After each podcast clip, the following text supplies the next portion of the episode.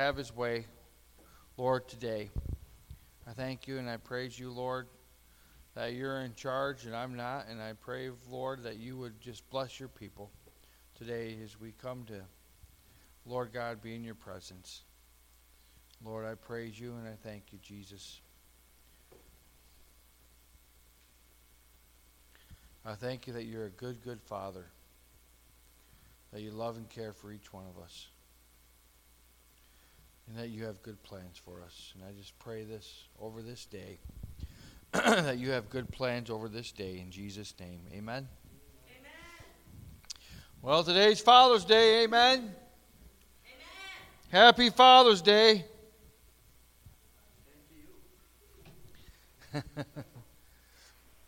you know, when I was growing up, it was instilled in me as a young man that one of my jobs of being a father or being a man was to protect and provide. And that includes protecting his family, our family, from poverty, from sh- sheltering them, providing a roof over their heads, food for them to eat, and clothing for them to wear. That was one of the three basic things that we learned as kids growing up in school that you needed for necessities to live. Is food, clothing, and shelter. As a father, I can see how important those roles really are. Amen? They're important roles. A father has a very important role in the family. Provide, protect. Make sure there's a roof over your head to give you shelter from the storms. To make sure there's food on the table that you can eat and get the proper nourishment you need. And make sure that you're clothed properly. That's one of the roles of a father, and that's one of the roles that I took very seriously as a young man, and I still do today, as my wife could tell you. You know, I do take it very seriously. As a father and a protector, not only do you have to provide shelter and food, but you have to protect your family.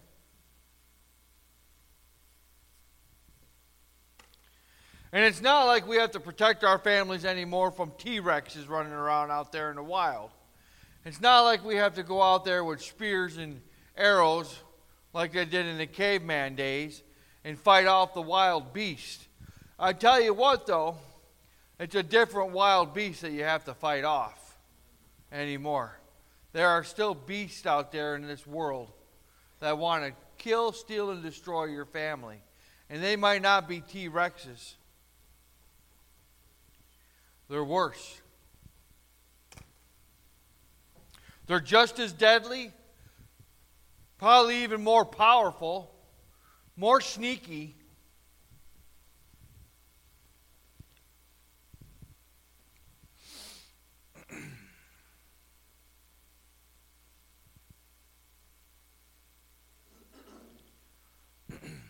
but they are out there and they are alive and they are real and they do want to cause destruction to your family.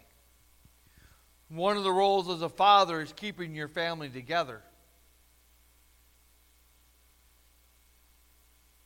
Another role is protecting your wife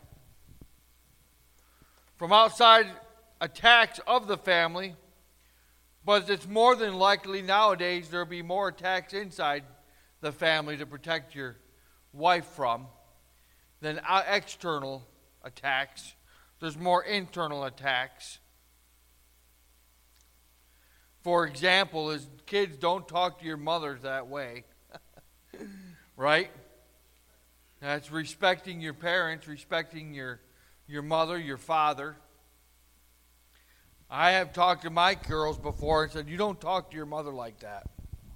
I've had those conversations like that, and if you're growing up in a house, I'm sure your father's probably had conversations like that with you too. One of the greatest things in in my family, that would scare the bejesus out of us is that you just wait till your father gets home. When your mother said that, you knew you were in big trouble. You just wait till your father gets home and he'll deal with you. And then and and you were always in fear of when your dad was getting home. Especially when he called you out and he said, "Okay, Chris, we need to," or it was not Chris, Christopher. We need to have. It's always a scary thing when they use your full name. Like when they say Ephraim instead of Effie. Right? It's always a scary thing. I know many of us have heard that role before, at least in my generation. You know, wait till your father gets home. Then you hear the crack of his belt. Smack. You ever my father would take his belt, fold it in half, and snap it. I would I did that a few times in our own house. You'd hear that and you knew you were in big trouble then.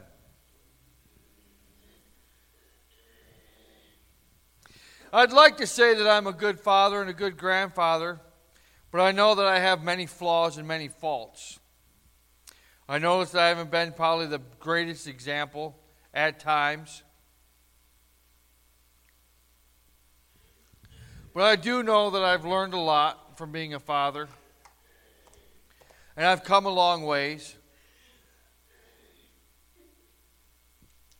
And I've got a long, I got a much farther way to go. One thing I thought of, you know, unfortunately, there's called, we have generational curses, some of us men that we've carried down and passed down from generation to generation within our own families.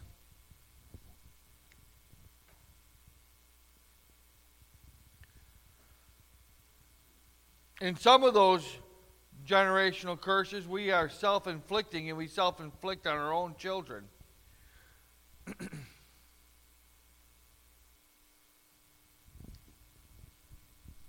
My prayer is that we realize them,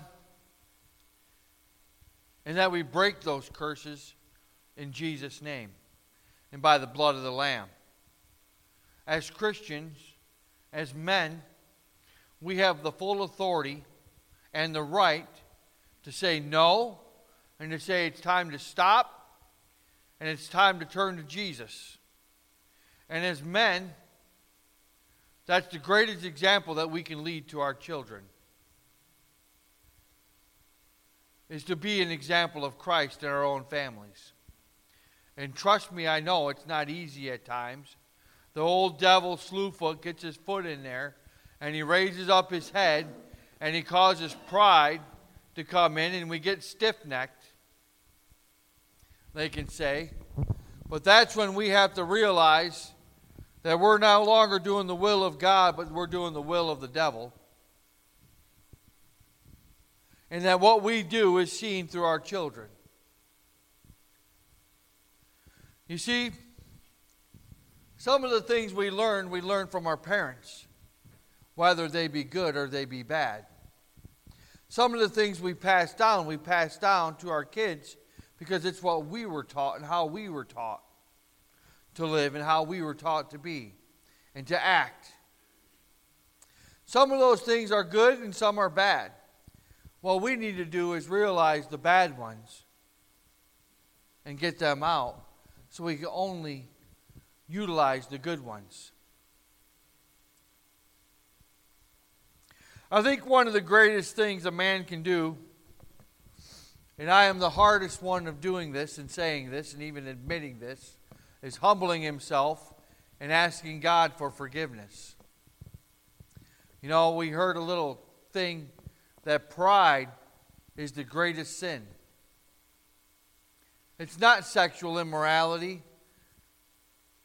It's not impurity, not adultery, it's not gluttonous, but it's pride. And if you look back and you think about pride, what caused Satan to get kicked out of heaven? it was pride. See, pride is the beginning of a lot of sins. Pride is the beginning of a haughty spirit, and a haughty spirit before a fall is what the Scripture teaches us.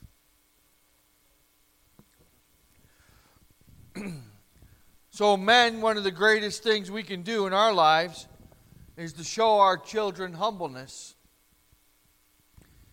and showing our kids how to be quick at forgiving and teaching them that.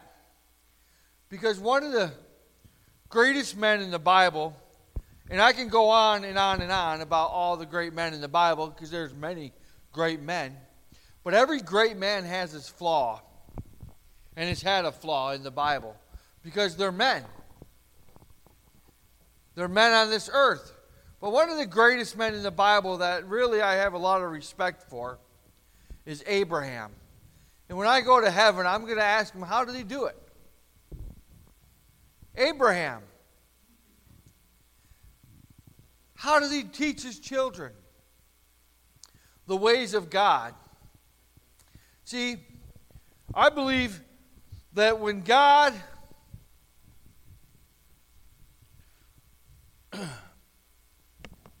comes upon you in such a real way that you cannot deny that it was God, that it changes your life, just like God changed my life years ago. He changed my life, and I can't deny it. And I'm not going to go through the whole story because everybody knows it. But God came upon Abraham in such a way that was so real to Abraham. God called Abraham out of his family, out of what Abraham knew to follow him.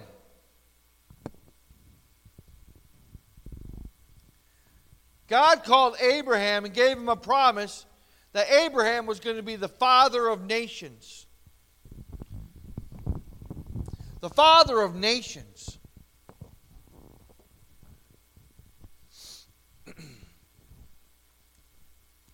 And you know what's incredible is that we still talk about Abraham to this day, even though it's thousands and thousands and thousands of years before that all this took place. And you might think, well, Abraham wasn't a great father. He did this and did this. But you know what Abraham did? Is even though Abraham went up on the mountain to sacrifice his son Isaac, even though Abraham slept with his wife's servant because she didn't have faith in God, that she was going to be the one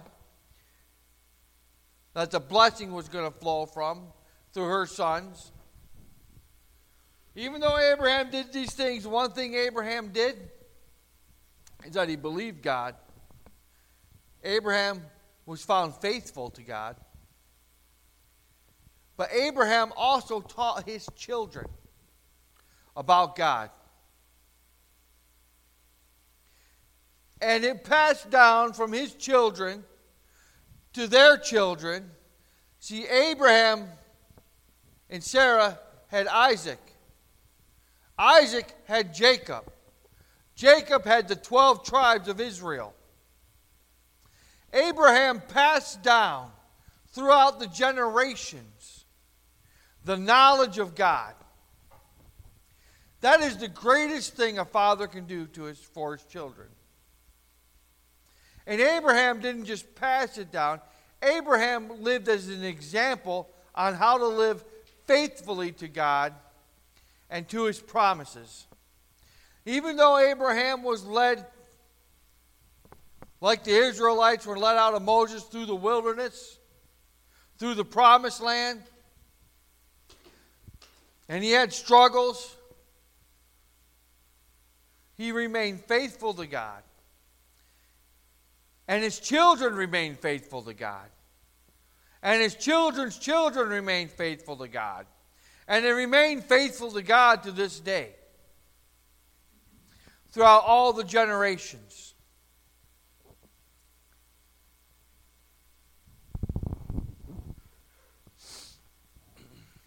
I have no idea where I am on my notes, but it doesn't really matter.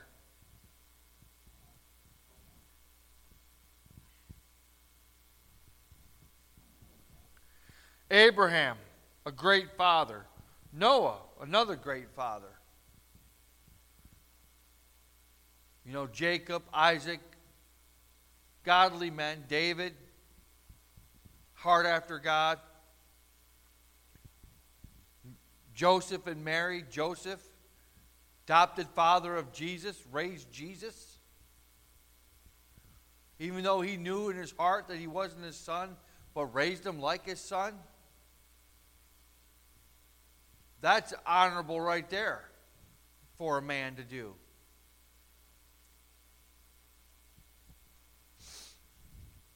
But you know,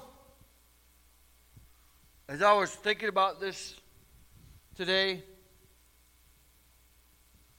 about the greatest fathers that ever lived, basically, is that we serve the greatest father that ever lived.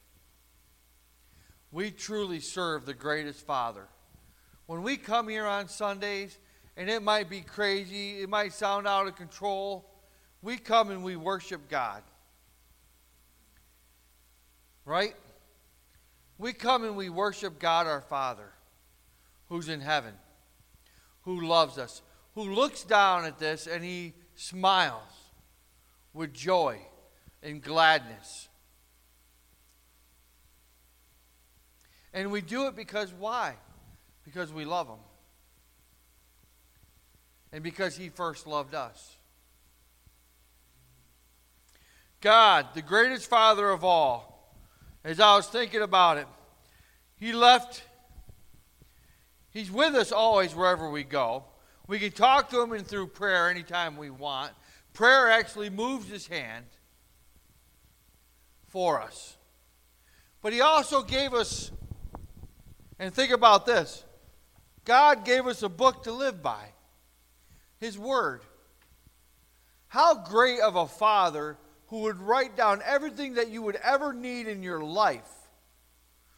Everything that you would ever need in your life on how to live, how to act, how to react, and respond, would write everything down for you as a roadmap for you. That is how much love God has for you. God, the creator of the universe, who birthed stars, who put all the planets in motion, who set the sun to govern by day and the moon to govern by night, who parted the seas, who put the continents in their place, who created every living creature on this earth, who planted every living seed, he knows every tree, weed, grass by its botanical name and common name.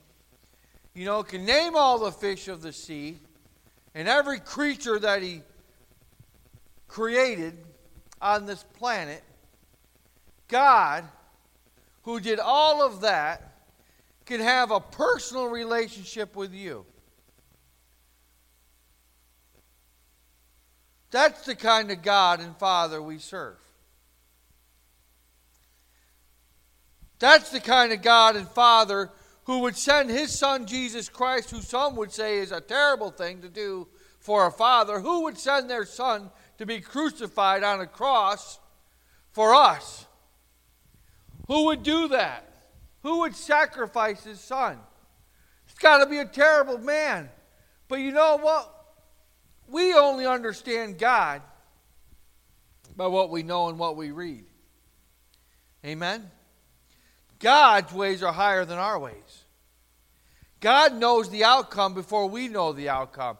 God is Alpha and Omega, He is the beginning and the end.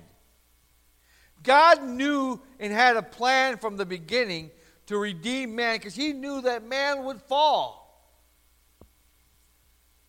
He knew that man would fall and commit sin. So God had put a plan in place from the very beginning of creation to redeem man, his creation, so that we could be with him forever. And he knew that sending his son Jesus who was in the beginning and who is ever present with us and will be with us to the very end, he knew that he wasn't going to die.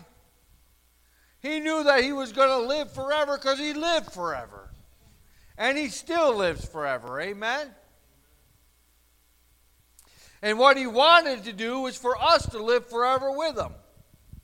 Not to be condemned to death and not to be sent to hell in the grave, because the hell is real, demons are real,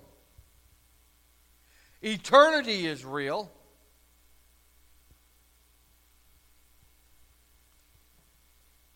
So he had a plan. And his plan was to redeem his creation. And his plan is perfect, it's flawless, without flaw, without spot, without wrinkle. And that plan is for each one of us. We're in God's plan. When you accept Jesus Christ as your Lord and Savior, doesn't mean your life is going to get any easier means that it'll probably get harder because the devil will want to attack you more. When you start confessing and working for Christ, the devil tries to ramp up his attacks on your life. And you have to be wise and you have to fend them off and fight them off. That's one of the jobs as a father, is a covering over his family to protect them and keep them from harm. Not just from physical harm, but from spiritual harm. Because demons are real. They are, whether we believe it or not, they are real.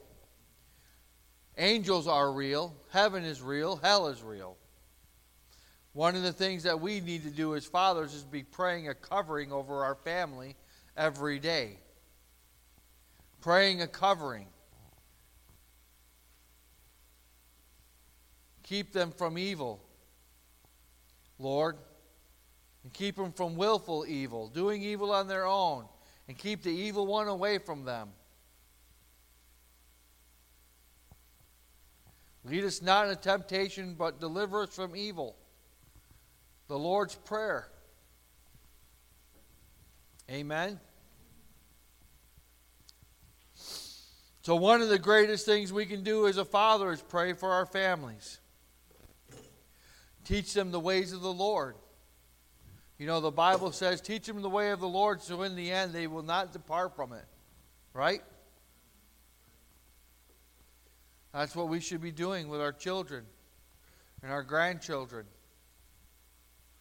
You know, we do waste a lot of times these days on foolish things, doing foolish things,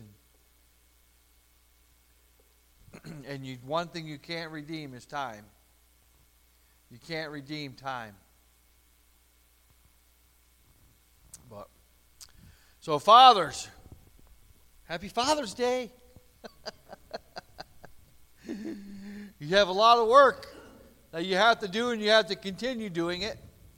You have to be an example when you don't want to be an example at times. You have to be a covering when you don't want to be a covering at times. You have to be strong when you don't feel strong at times.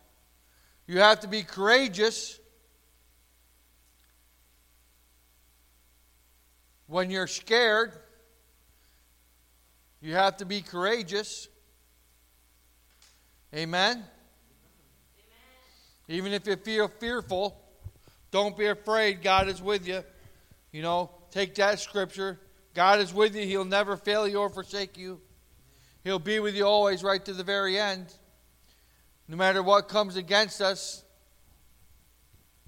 we stand faithful and strong. He'll never fail us. He'll never leave us. He'll never abandon us.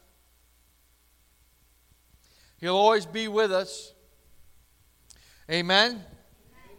So, Father, I thank you, Lord, and praise you for this day, and I pray that we would give you all the glory. You are the greatest Father that we'll ever have. You are the greatest example that we'll ever know. You are the highest among the highest. You are enthroned in the heavens, seated on high. You are our Lord, our Savior, and our King who reigns forever. Holy, holy, holy is your name, Lord God Almighty. And we worship you and we praise you and we thank you, Lord God, for all our blessings from which flow from you to us.